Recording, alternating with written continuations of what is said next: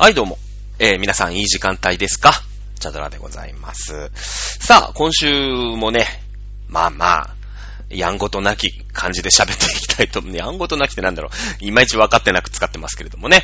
えー、チャドラでございます。皆様いかがお過ごしでしょうかということで、えー、チャドラはですね、まあもう7月も真ん中辺で、まあちょっとまたね、コロナだなんだって今日は280人でしたっけ？なんか出てるみたいですけれども、またさ、ちょっとこう、都市封鎖じゃないけど、自粛みたいになっちゃうと、ちょっとね、実家にも帰れないじゃないですか、なかなか。で、まあ落ち着いたっちゃ落ち着いた頃なんで、えー、実家にあの、久々に実家に帰ってきましたね。まあ、実家の方に、実家の方に行って、まあ、親父やお袋がいますから、あご飯を食べたりするのは、まあ、たまにやってるんで、一応長男なんでね、あの、やってるんですけれども、実家に本当にこう上がるっていうの、実家のこう敷居をまたぐのはね、何年ぶりだろうね。もう軽く3年4年ぐらいは帰ってないかな。感じがしますよね。多分、離婚するか結婚するかぐらいしか、あの、実家行かないんですよ、僕。で、前離婚したのはもう僕43ですから、かれこれ5、6年ぐらい前ですから、まあ、5年ぐらい帰ってないですかね。もしかしたら。うん。えー、まあ私の実家は静岡県の三島市というですね、まあ、富士山のふもと、まあ箱根のふもとですかね、まあ山の中にあるわけなんですけれども、まあ、ね、新幹線でさ、まあ帰るわって言って、で、普通に新幹線乗って帰って、まあ新幹線乗ればね、まあたかだかほんと1時間なんですよね。1時間。うん。あの、小玉号でも1時間ですよ。ねえ、小玉号に乗ってさ、で、まあ、ふ、ね、お弁当食べるまでもない。じゃん。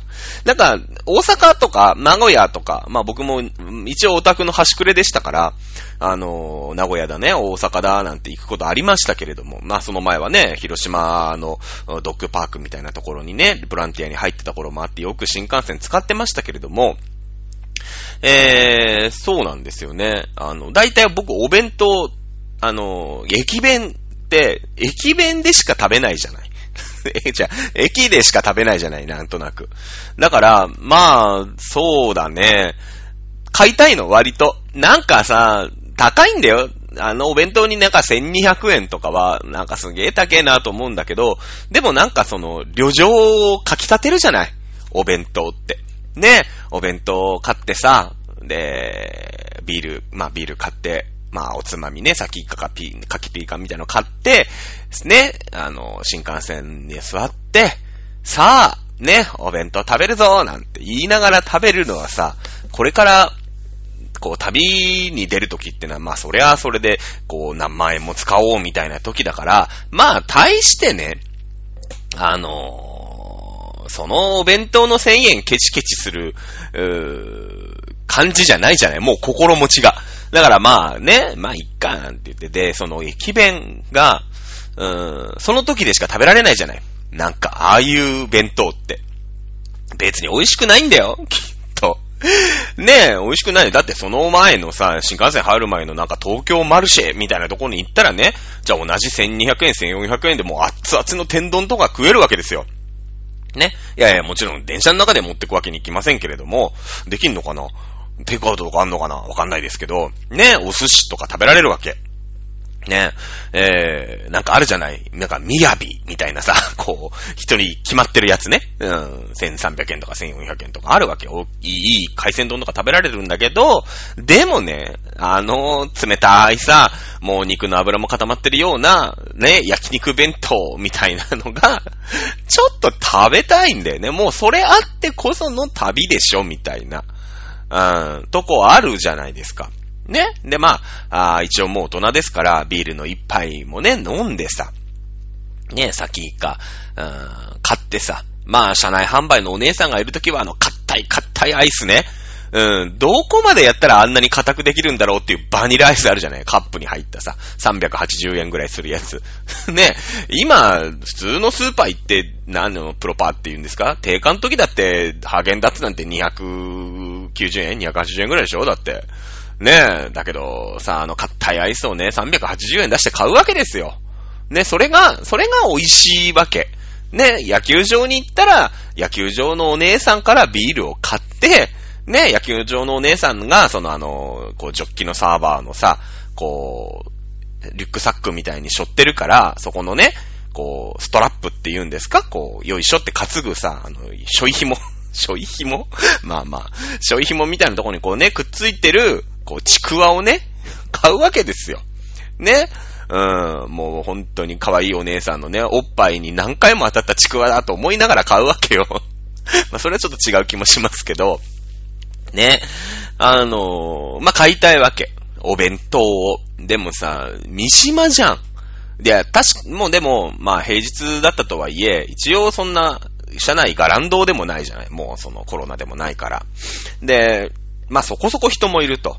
で、まあ東京ですぐ品川着いちゃうから、まあ品川あたりでさ、まあプシュッと開けて、まあ弁当も食い始めるんだけど、お前三島で降りるんかいみたいなツッコミを、こう、前後の人とかにやられ、なんかその目線嫌じゃん。ね？まあお弁当も食ってさ、まあ、新横浜、あた、小田原前ぐらいで、まあ、食い終わるんだけど、いやいやいや、あの、お弁当食べたら、せめて名古屋まで乗ってってよ、みたいなね。あの、感じあるじゃないですか。なんか、いやいや、え？えって。ね、あの、一緒、こう、そんな広げたのにもさ、ねえなんか、三島で降りるんかいみたいな。1時間やんけみたいなね。うん。いや、だって、言ったらさ、上野から常磐線で、あの、土浦行くよりも早いわけじゃない。結局は。新幹線だから。ねえ。あの、なので、まあ、お弁当、お、お弁当売り場をこう、尻目にね、うん、な、お弁当、まあ、買、買いたいなと思いました。確かに。前の日ちょっと飲んでまして、まあ、朝起きて、結構ギリギリだ、ギリギリというか別に何時に帰ってもいいんだけど、まあ、11時ぐらいにうちに帰るんじゃないの？みたいなのはうちの両親に伝えてまして。あの、そしたら、もう起きた段階で8時半とか、なんかそのぐらいだと8時38分とかで、まあ大体9時半には家を出ないと、11時に実家には着かないんだよね。うん。まあ僕、ここの、今住んでるところから東京駅までまあ3、40分。で、そっから1時間ぐらいは新幹線だから、まあ9時半ぐらいに出れば11時ぐらいに着くんじゃないかなみたいな。あの、あんまり調べもせずね。ただ、前の日もしこたま酔って帰ってきまして、まあお風呂もそのままにね、風呂だけ沸かしてあった、ありましたけど、お風呂もそのまま入って、入ってなくて、もう来てさ、お風呂入んなきゃいけないわけですよ。で、ね、あのー、まあ結構ギリギリで、ね、ギリギリになっちゃいまして。まあでもお弁当もなーなんて思いながら、あのー、とりあえず乗り込みましてですね、新幹線ね、もう N700S なんてね、なんかこう全席にさ、コンセントがありますよとか、ね、僕はあの何系っていうか知りませんけれども、ね、あの、まあ、フォルムは僕はゼロ系が一番可愛いと思ってます。昔の新幹線ね、まん丸いやつね。うん、鼻がまん丸いやつ。あれ可愛いと思いますけれども、ね、小玉号だからそんな最新のさ、こう、車両なんてのは回ってきてないわけですよ。ね、シートもまあ、まあまあ硬いシートでさ、ね、でもまあそんな上限もそんな人いなかったからもうがっつり倒して。ね、えー、曇り空でしたから残念ながら富士山も特に見えることもなく、ね、うちはもう、あの、富士山のふもとですから、もう実家のね、えー、家の窓から普通に富士山がこう、ね、どこの温泉旅館かぐらいのぐらい見えるんですよ。あの、なんて言うんですか。もう、どこぞの温泉旅館の露天風呂よりきっと見えるよ。だって近いんだもん。だって近い、しょうがないよね。しょうがないよね。伊豆、伊豆ですから、ね、田舎なんです、僕の家は。ね、ふ、あの、高校から2時間半自転車に乗らないとですね、お家に帰れないという、まあ、とんでもない田舎なんですね。あの、一番近い、ね、皆さん自分の住んでるお家、ね、コンビニ、近く、一番最寄りのコンビニまで歩いて何分かかるでしょうか。ね。まあ、その、コンビニの種類をさ、ね、選ばなきゃさ、まあ、絶対ファミマじゃなきゃ嫌だとかね、絶対セブンがいいみたいな人は、まちょっと歩くのかもしれないけど、でも、言ったって5分、10分、ねえ、ぐらいのところにコンビニなんて、まあ、どこ、日本中どこにだってあると思うんですけど、違いますよ。ねえ、チャドラ家、実家、チャドラ家実家からですね、一番近い、まあ、ふもとの もう、もうふもとって言っちゃ、言っちゃってる時点で、遠いよね ふもと、ふもとのコンビニってね、みんな寄ってる、言ってるんですけど、セブンイレブンがあるんですよ、ふもとに。山のふもとにね。で、こう、谷、谷底にあるんですよ、そのコンビニが。で、えー、そのコンビニからこう、まあ、こう、えちらおちら山を登っていくんですけど、そっからこう、四方八、まあ、八方嘘。三方に山がこう、なんて言うんですか？こ、ここまでは平地。まあ、戦場地みたいな感じだよね。で、こっから山ね、こっから右山、こっから正面も山、こっから左も山っていうね、僕はその正面の山に住んでるんですけれども、その、まあ、みんながこう、山から降りてくると、ふもとにセブンイレブンが、まあ結構大きめのセブンイレブンがありまして、ほぼだからもうみんなスーパーみたいに使うわけね。で、キャベツとかさ、トマトとか平気でなんか、どっから知れてるか知りませんけれども、置いてあったりとかして。めっちゃ売れてるらしいんだよね。なんか静岡県の中で3番目に売れてるセブンイレブンらしいんだよね。1日だから何百万って売るんだと思うんだけど、セブンイレブンって、まあちょっと前ですけれども、1日だいたい1店舗平均で80万円って言われてるんですね。えー、まあこれ業界の当たり前というか業界用語ですけれども、80万円らしいんですけど。だからもっと売れてる。だから300万とか400万とかきっと売れてるんでしょうね、おそらくね。ふもとのコンビニ。ね、歩いたらね、歩いたことないんだよ。歩いていけないから、歩いたらそうだな軽く1時間はかかるね。ね、あの、一番近いコンビニまで歩いて1時間のとこに僕は住んでるんですよ。まあ世の中ね、まあ東京なんかに今も私も首都圏に住んで、もうかれこれ二十何年になりますけれども、まあ世の中にはそういうところにね、住んでいる人もいるわけですよ。うん。まあそのテレビが来るようにね、その、一軒家行ってもいいですかみたいな、あそこまでじゃないよ。まだ、まだ周りにお家、お家はある。とりあえず。うん。とりあえずあるけど、でも、でもそのレベルのところに私も住んでまして、えー、実家にね、まあ、あの、駅まで、まあ、あの、バスがさ、30分に1本あるかな、ないかなぐらいだから、まあ、実家のね、えー、車、父に、父に、えー、迎えに来てもらいまして、えー、実家に帰りまして、ねええー、実家、うちの実家はですね、まあ、あの、親父もお袋、あ、袋まで仕事してるか。親父はもうとっくに引退をしておりまして、悠々自適な、えー、生活を送っておりますけれども、あの、まあほら、昔の人だからさ、仕事しいじゃん。ね。えー、なので、運動不足になるから、あこれをで、これを機に犬を飼いましょうということでですね。まあ何年か前、もう、もう5、6年、7年ぐらい前かな。僕は多分、子供の頃に会いました。子供の頃、僕が子供じゃないよ。えー、犬をね、うちの実家は飼ってまして。えー、親父が買い出したっていうから、ああ、そうなんだと。まあね、えー、散歩もあるし、まあ、外に出るいい機会だしね、その犬仲間さんとさ、コミュニティができるじゃないですか。お散歩の時にちょっと会ったりとかするわけでしょ。だから、その、ね、まあ、いいことなんじゃないの？ちゃんと責任持って買いなさいよ、みたいな。ね。まあ、親父ももう70ですから、あの、その辺はね、えー、ちゃんと、するでしょうから、あまあまあいいんじゃないの？と思って。な、なんだろうね、ね、シュナウザーとかさ、コーギーとかさ、まあその辺をね、ちょろちょろ70の親父がね、あの、散歩してんのかなと、ね、思いましたら、あの、でっかいゴールデンレトリバーを買いまして、ねえ僕はその子、そのワンちゃんが、まあ、子供の頃ですよね。1歳、2歳ぐらいの頃に1回会ってて、もう多分なんか7歳か8歳ぐらいだと思うんで、多分5年ぐらい僕は実家に帰ってないんですけれども、えー、まあもう、もう中年だよね。中年の人間で言うば、まあ、40、僕ぐらいの年のワンコがいましてですね、うちに。もう、うち一応2階建てなんですけれども、もう1階は全部犬っていうね。犬ゾーンみたいになってるんですよ、今。ね。えー、で、まあ5年ぶり、まあその子が、まあもう大きかったですけど、まあ子供犬の時の、にしか会ってないから、まあ俺のことなんか覚えてないでしょうから、誰だこいつつってさ、ワンワンワンってなるのかなと思ってたの。だ犬ってのはやっぱすごいね。あの子供の頃にさ、ふらっとほんの何日よ ?1 日2日ぐらいしか会ったことないんだけど、なんか、くんくんくんくん嗅いで、ねえ、なんか、あ、こいつ、あ、そこ、ああ、いつかみたいな感じで結構おとなしくした、こう、ふ、隣に伏せてたりとかしてるのね。なんか、あこう、なんか、覚えてんだ。もしくは覚えてるか、興味がないかどっちかだよね。興味がないかどっちかなんだけど、あでっかい犬がいまして、ね、えー、まあ、うちは、そういうね、なんか、もう、一回は犬に全部占拠されてるお家でしたね。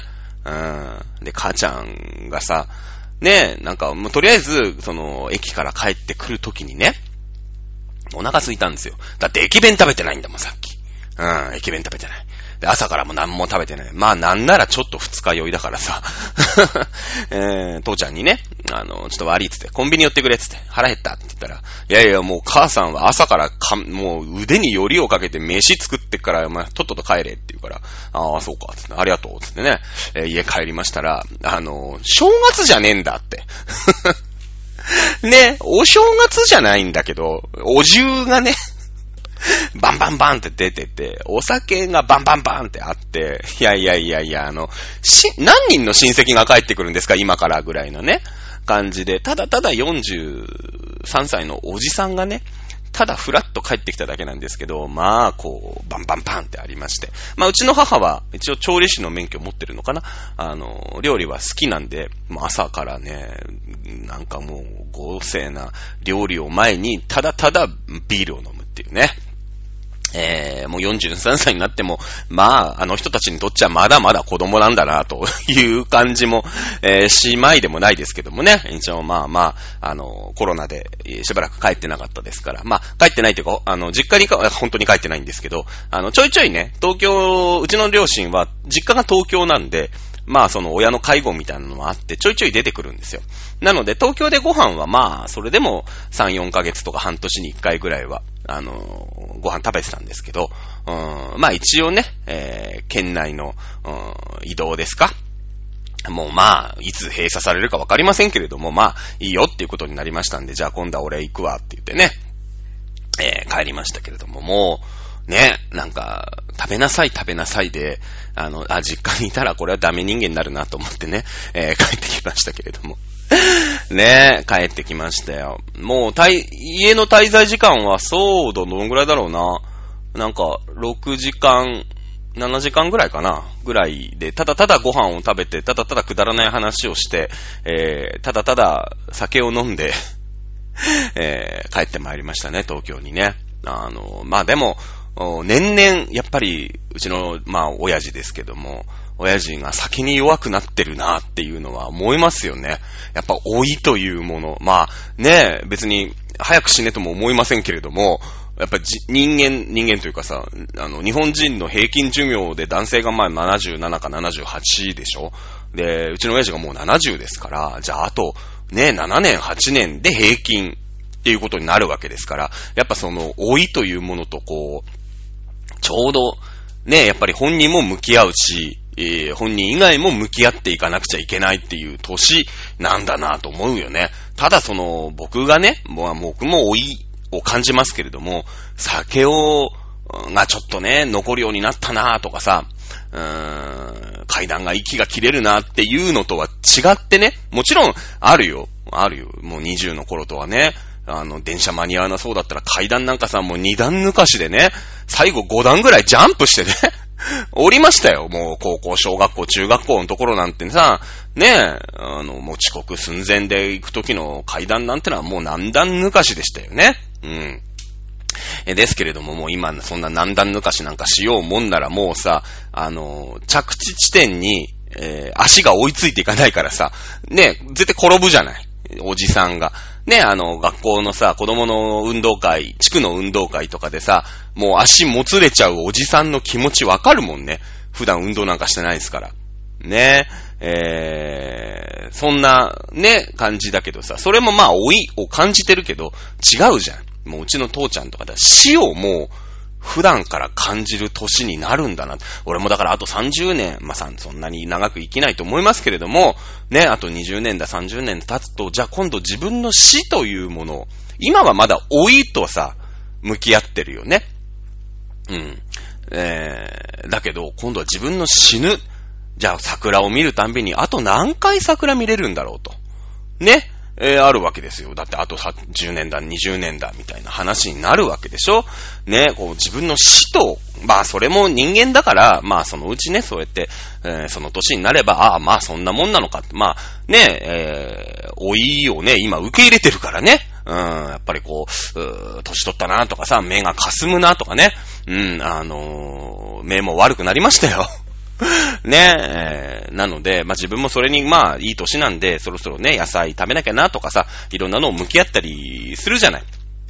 ね、えー、まあ、それと一緒で、あまあ、そういう年になると人間って死とね、えー、こう、向き合いながら、あ生きていくんだな、というのをね、なんか久々にこう、まあ結構ね、うちの親父も袋も頭がいい人で、まあ僕はあんまり頭、ね、生き様が頭良くないと思いますけれども、結構こう、社会的な話をね、あの、結構するんですよ、三人だと。うん。で、僕もほら、歴史が好きだったりとか、そういう社会関係に関しては、まあ頭は悪いなりに、割と好きじゃないですか。じゃあ今のね、その中国の情勢だとかさ、あじゃあコロナに関してどうなっていくのかとか、今後のね、えー、生活はどうなるのかみたいなのはもうね、あれですよね、みんなで、まあうちの袋も飲みますから、まあうちの袋はね、昔からワイン大好きでした。ワイン勝手に一人で開けてましたけれども、あのー、そんなのをね、ディスカッションをしてましたね。ずっとね。あの、うちの母、ね、両親と酒を飲むと疲れるんですよ。まあ、頭がいいですから、こう、飲みながらも話してる内容は頭使うんですね。いろいろ頭使うんですよ。で、フル回転しながら、でもよ、どんどん酔っていきます。まあ、お互いに酔っ払っていきますから、もう、ケンケンガクガクのくるくるしながらね、やっていきますんで、ほんと疲れ .com なんですよ。うちの両親と酒を飲むで、毎回そうなんで、別にもう慣れましたけれども、今回もね、えー、例によって例のごとく、そんな、あ新聞でもね、読んでる、まあ、うち新聞3紙、4紙ぐらいありましたからね、えー、いろんな新聞をと取らないと、世の中の情勢ってのは正しくわからないと。ね。で、こう、記事によって、どの記事に一番共感したのか、あ丸をしなさいというね、よくわかんないうちでしたけれども、まあ、と、大変私の人格形成には役に立った、あうちの父と母だと僕は思いますけれどもね。えー、まあそんな感じで、えー、社会情勢について、こう、ビールをバンバン飲みながら、まあ、うちの父は1本半ぐらいだったかな、500缶、えー、スーパードライの500缶でしたけれども、1本半ぐらいでなんかもうどんどんペースが落ちてって、えー、ああ、これ酔っ払ってんなと思いますよね。やっぱり、うちの父も、あまあまあ、あ年なんだなと。昔はね、僕と同じぐらいというか、配数飲めてましたけれども、まあ当然飲めないわけですよね、もうね。うん。うちの母はまあそういうのに、あの、存、存じ上げないというか、あの、ビールなんてのはお酒じゃないっていう人で、えー、なんか高そうなワインを持ってきて飲んでましたけれども。で、僕にはくれませんでしたけれどもね。なんか、秘蔵のワインでしょ。秘蔵のワインなんでしょうね、きっとね。きっと高そうで、なんか、瓶がさ、高そう。なんていうのかな。なんか、わかんない。俺もワインは詳しくない。ワインは、俺はサイゼリアが一番うまいと思ってるから あの、ワインってさ、その、高いやつ、その、まあ、これは日本人と欧米人の価値の差によるんですけど、あの、ワインってもう上見たら青天井じゃない。その、一本ね、わかんない。ロマネコンティとかさ、えー、何ですか？ロマネコンティぐらいしか出てこないよね。知りゃしないよね。えー、何ですか、ルーマルシェは違うな。洋、洋食屋の名前だな。えー、モンラッシェですよね。白ワインでしたら。モンラッシェとかさ、まあ、高いワインなんてのはいくらでも上を見たらある。あの、やっぱ希少価値であったり、その、美味しさというか、人々が欲しがるということにお値段をつける。やっぱり資本主義なんですね。えー、ヨーロッパっていうのは。なので、このワインは100万円でも飲むやつがいる。120万円でも飲むやつがいるっていうことになれば、ね、えー、そうなってくると、ワインという値段に関してはもう青天井なんです。特に、その欧米では昔から貴族、王族貴族っていうのが、あまあ支配をしてたわけですよね。うん。で、まあ、その、まあいろいろあってさ、マリン・アンテワネットがあったりとか、ルイ16世が死んだりとかして、今はまあね、一応こう、平民というか、あの、平等により近く、昔よりはね、平等に近い世の中にはなってますけれども、まあそれでも階級社会ってのは根強く残ってる。まあ超お金持ちもいれば、あまあ平民もいる。その差がもう日本とは、比べ物にならないんですね。で、その超お金持ちが、このワインは、まあ、希少だし、古いし、美味しいし、ね、120万円でも飲みたい。で、隣の貴族が140万円でも飲みたいって言ったら、そのワインは140万円になるんですね。うん。あで、その貴族は140万円で買う自由があるんですよ。うん。で、売る方はその140万円の値段をつけた貴族に140万円で売る自由があるんですね。これ自由経済じゃないですか。ねやっぱり。で、まあ、あ貧乏人は貧乏で、ねえー、1000円のワインを飲む自由もあるし、で、やっぱり1000円しかのワインしか飲めない人たちもいるから、1000円のワインを作って儲ける自由もあるわけですね。うん。あるんですよ。だから、もうワインって、上見たらバカ高いんですよね。100万円、200万円なんて平気である。ある。でもね、あの、日本って、これ違うんで、また社会の話になってきたね。まあ、この話もしたんですけどね、うちの親父とお袋とね。あの、日本って面白い国で、いや、まあ、そりゃ、バカ高い日本酒。ね、世の中にありますよね。バカ高い日本酒っていうか、とてもいいブランドの日本酒。ね。100万円、200万円。しないんですね。うん。しないんですよ。もう最高級大吟醸なんちゃらかんちゃら。そりゃね、コンビニで売ってる日本酒とカップ酒とは、まあそれはお値段違いますよ。でも一升瓶で、まあ少なくとも2万ですわ。うん。もう、もうちょっとするかな。まあ2、3万。5万出したら、もう本当に、これはもう蔵出しのもう本当にいい酒だよみたいな。お酒が手に入るじゃないですか。300、1本300万円する日本酒の一升瓶って、まあないんだよね。これはなんでか。言うと、まあ、あの、さっきも言いましたけども、日本って実は社会主義国で、えー、もちろん、えー、資本主義なんですけど、資本主義と社会主義ってのはこれ一緒に共存できる考え方ですよね。あのー、社会全体が良く、良かったら、こう、個人は少し、その社会の全体の幸せからすると、うん、ちょっとこう、個人の幸せというのは二の次になるよっていうのは、これは社会主義の考え方ですね。えー、資本主義っていうのは、誰、誰しも自由に儲ける、儲けてね、えお金を稼ぐことができる。これ資本主義。資本主義に対する考え方ってのはこれ共産主義なんですね。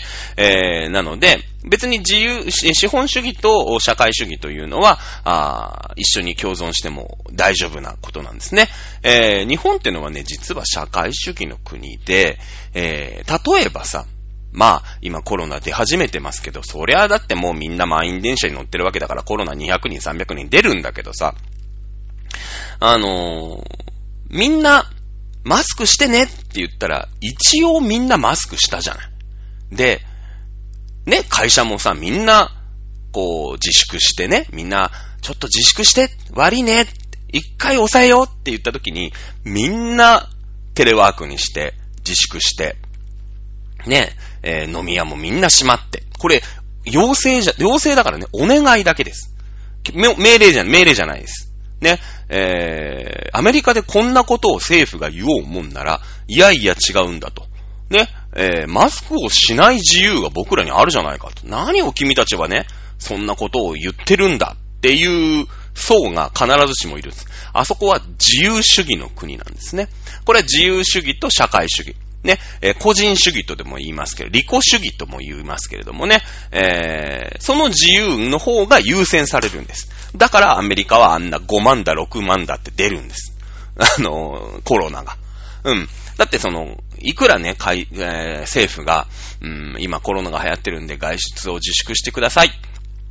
ね、えー、マスクをして手洗いをしてくださいって言ってた。そんなの関係ない。マスクなんて息苦しいじゃないか。僕たちにはマスクをしないで外に自由に出る自由があるんだ。そっちの方が優先されるんですね。えー、そういう国なんです。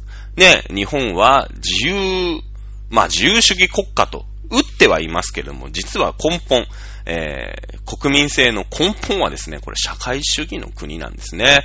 和をもってたっとしとなし、これで、えー、っと、聖徳太子の17条の憲法の第1条ですけれども、もうみんながね、和、調和をしてることをたっとし、まあ、あよしとしてくださいよと。これは別に聖徳太子が新しい考えを押し付けたんじゃないんですね。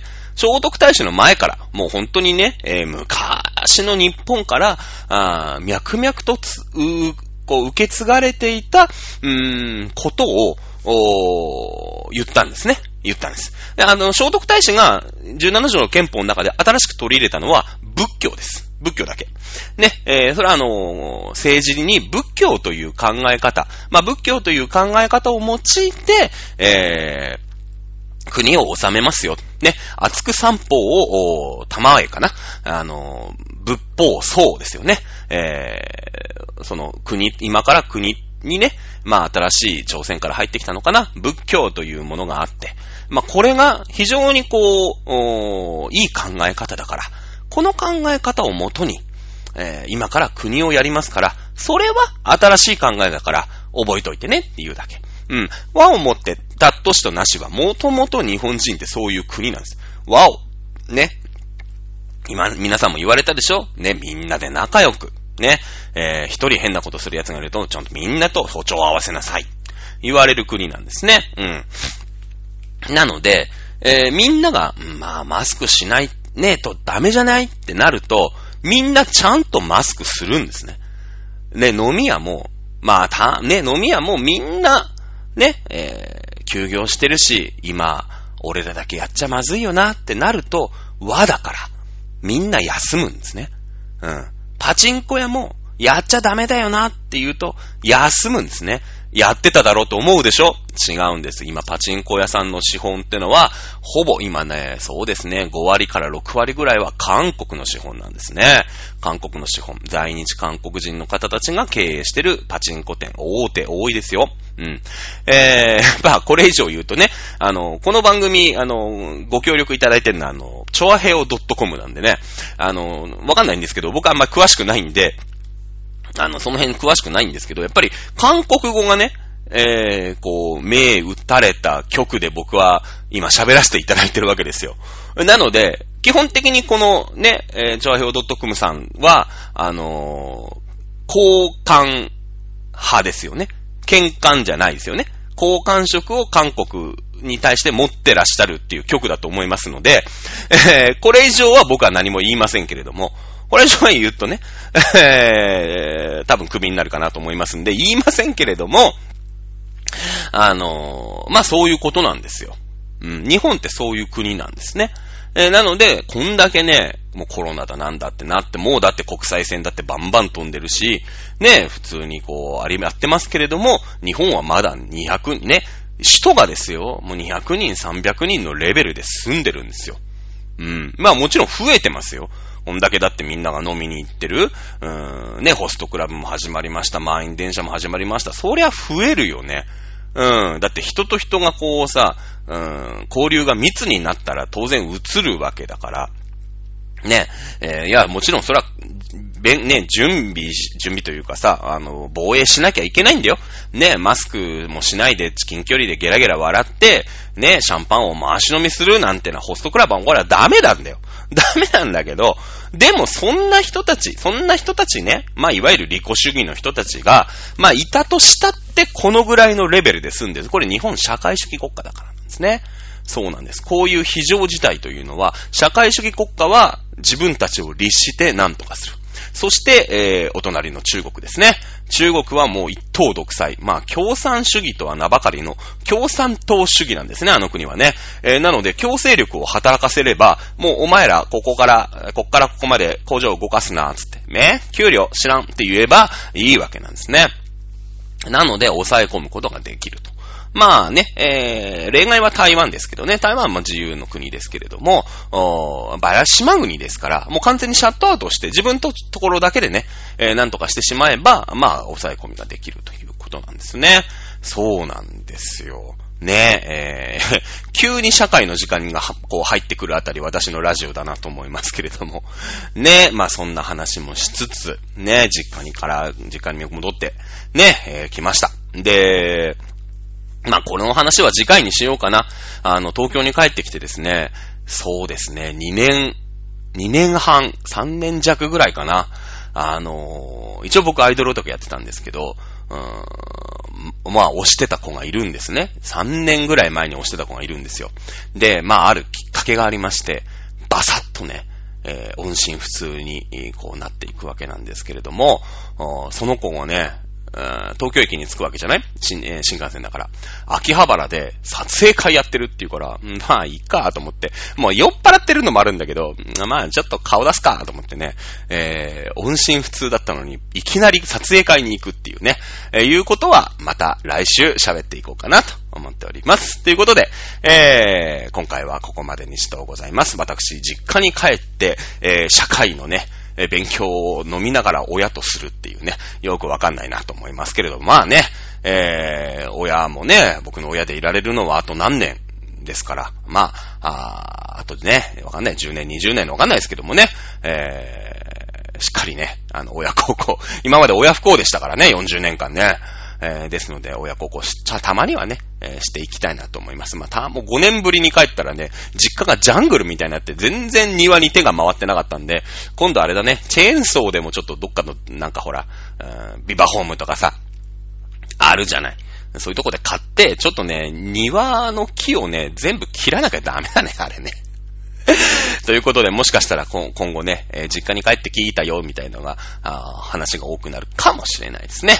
ということで、えー、今週はここまでにしたいと思います。それでは皆さんまたお会いしましょう。さよなら。